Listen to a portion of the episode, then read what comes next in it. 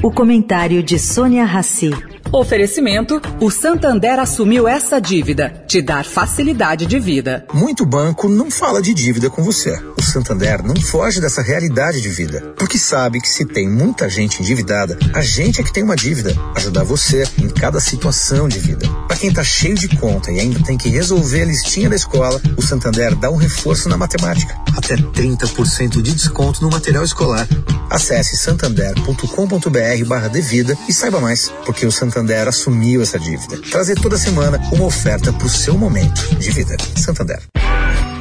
Agora na Eldorado, o comentário de Sônia Rassi.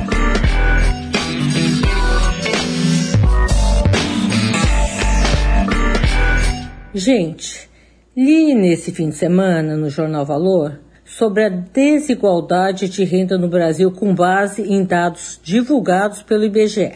Bom, vamos lá.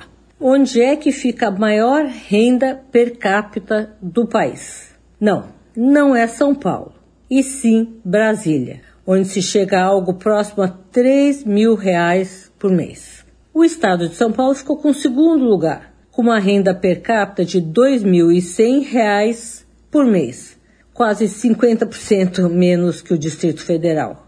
Em seguida, vem Rio Grande do Sul e Santa Catarina, com uma renda per capita bem próxima à registrada em São Paulo, renda de um pouco mais aí de mil reais por mês. Em São Paulo, só para lembrar, essa renda foi de cem reais, ninguém alcançando os quase mil reais do Distrito Federal. Bom, e o rendimento menor?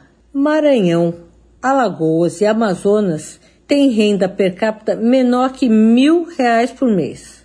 Mas Pernambuco, Bahia, Acre, Ceará, Pará, Paraíba e Piauí não ficam muito distante desses mil reais por mês. Aqui eu explico como é que o IBGE chega a esse valor. O Instituto adota o rendimento do trabalho mais outras fontes recebidas por moradores de cada domicílio no país.